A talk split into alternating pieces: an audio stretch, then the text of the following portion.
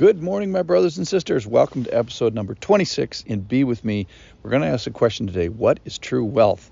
And the title today is True Godliness is Great Wealth. So, this is a passage about money, money, money. It gets everybody's attention. We've already talked about in 1 Timothy chapter 6, verses 3 through 5, that the fall of many a pastor is actually profit. And the, today we're going to turn that to the civilian population and and uh, be wary because the fall of many a civilian is also in money. And so what we're going to look it towards today is those who desire to be rich. That is the internal drive of affection that prioritizes money above all else. So we're going to look at those who love money. Money isn't isn't evil, it's the love of money that is and those who erroneously try to use godliness to get financial gain, and those who turn back at the truth um, for earthly treasure. So those who show make a show of godliness just as a way to become wealthy. So read with me. This is in 1 Timothy chapter 6, one of the best passages about money in the whole Bible. Starting in verse uh, 6. For now there is great gain in godliness with contentment. That's where we get the title that godliness is great wealth. For we brought nothing into the world, and we can take and we cannot take anything out of the world. But if we have food and clothing, with these we will be content. But those who desire to be rich fall into temptation, into a snare, into many senseless and harmful desires that plunge people into ruin and destruction. For the love of money is a root of all kinds of evils. It is through this craving that some have wandered away from the faith and pierced themselves with many pangs.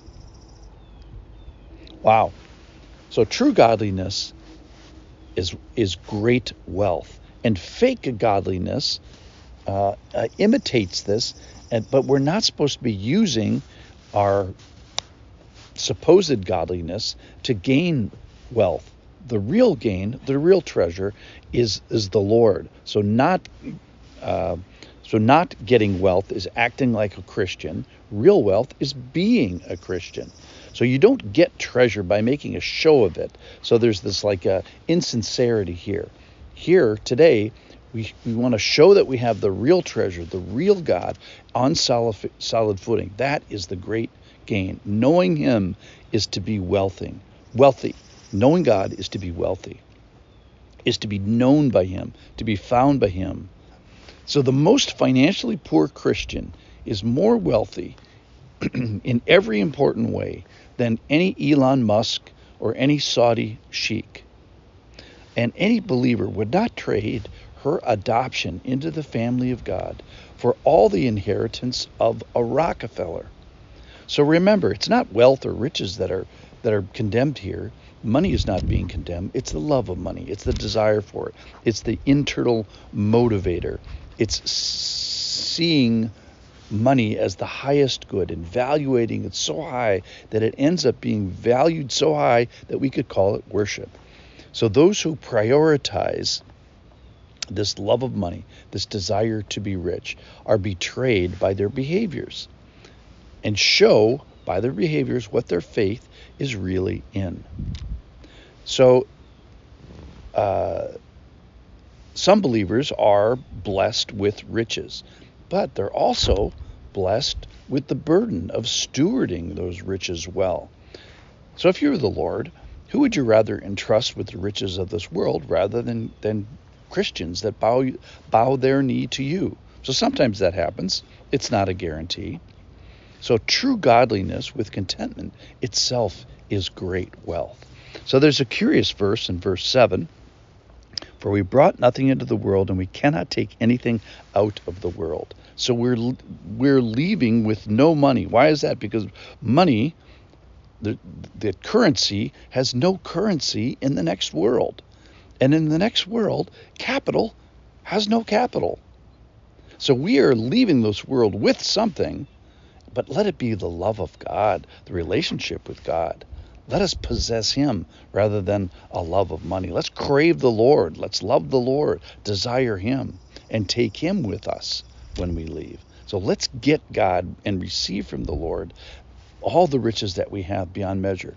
Eternal life, that's priceless. You, we're never going to die. That's priceless. We're not going to have any more tears, no more suffering, no penalty for sin.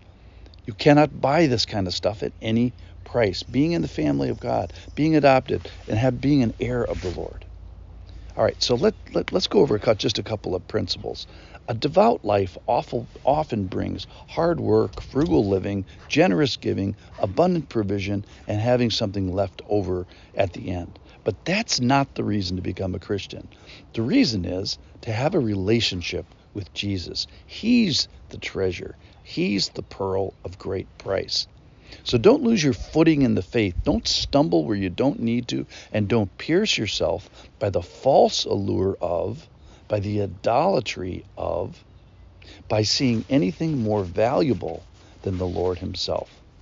So let's leave here with more than money. Nothing is more valuable than the Lord. He is the treasure. True godliness is the treasure.